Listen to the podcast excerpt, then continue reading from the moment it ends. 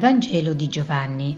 In quel tempo Giovanni stava con due dei suoi discepoli e, fissando lo sguardo su Gesù che passava, disse: «Ecco l'agnello di Dio».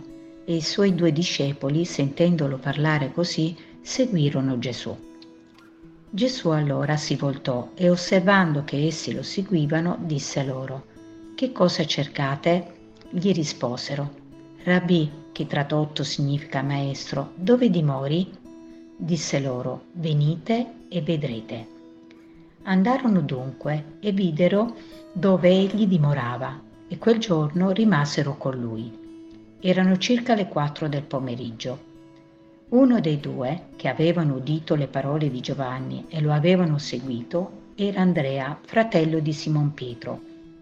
Egli incontrò per primo suo fratello Simone e gli disse: «Abbiamo trovato il Messia», che si traduce Cristo, e lo condusse da Gesù.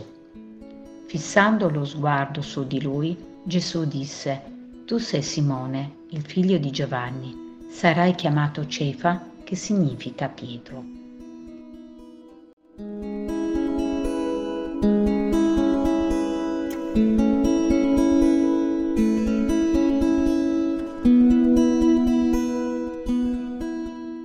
Venite e vedrete, questo mi rimane impresso nel Vangelo di oggi.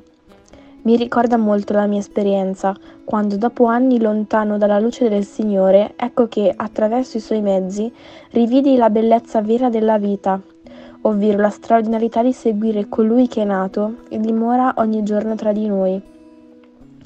Non serve portare nulla di materiale, nulla che il commercio espone sul mercato internazionale, nulla che si può comprare, perché Lui ama e accoglie tutti indistintamente.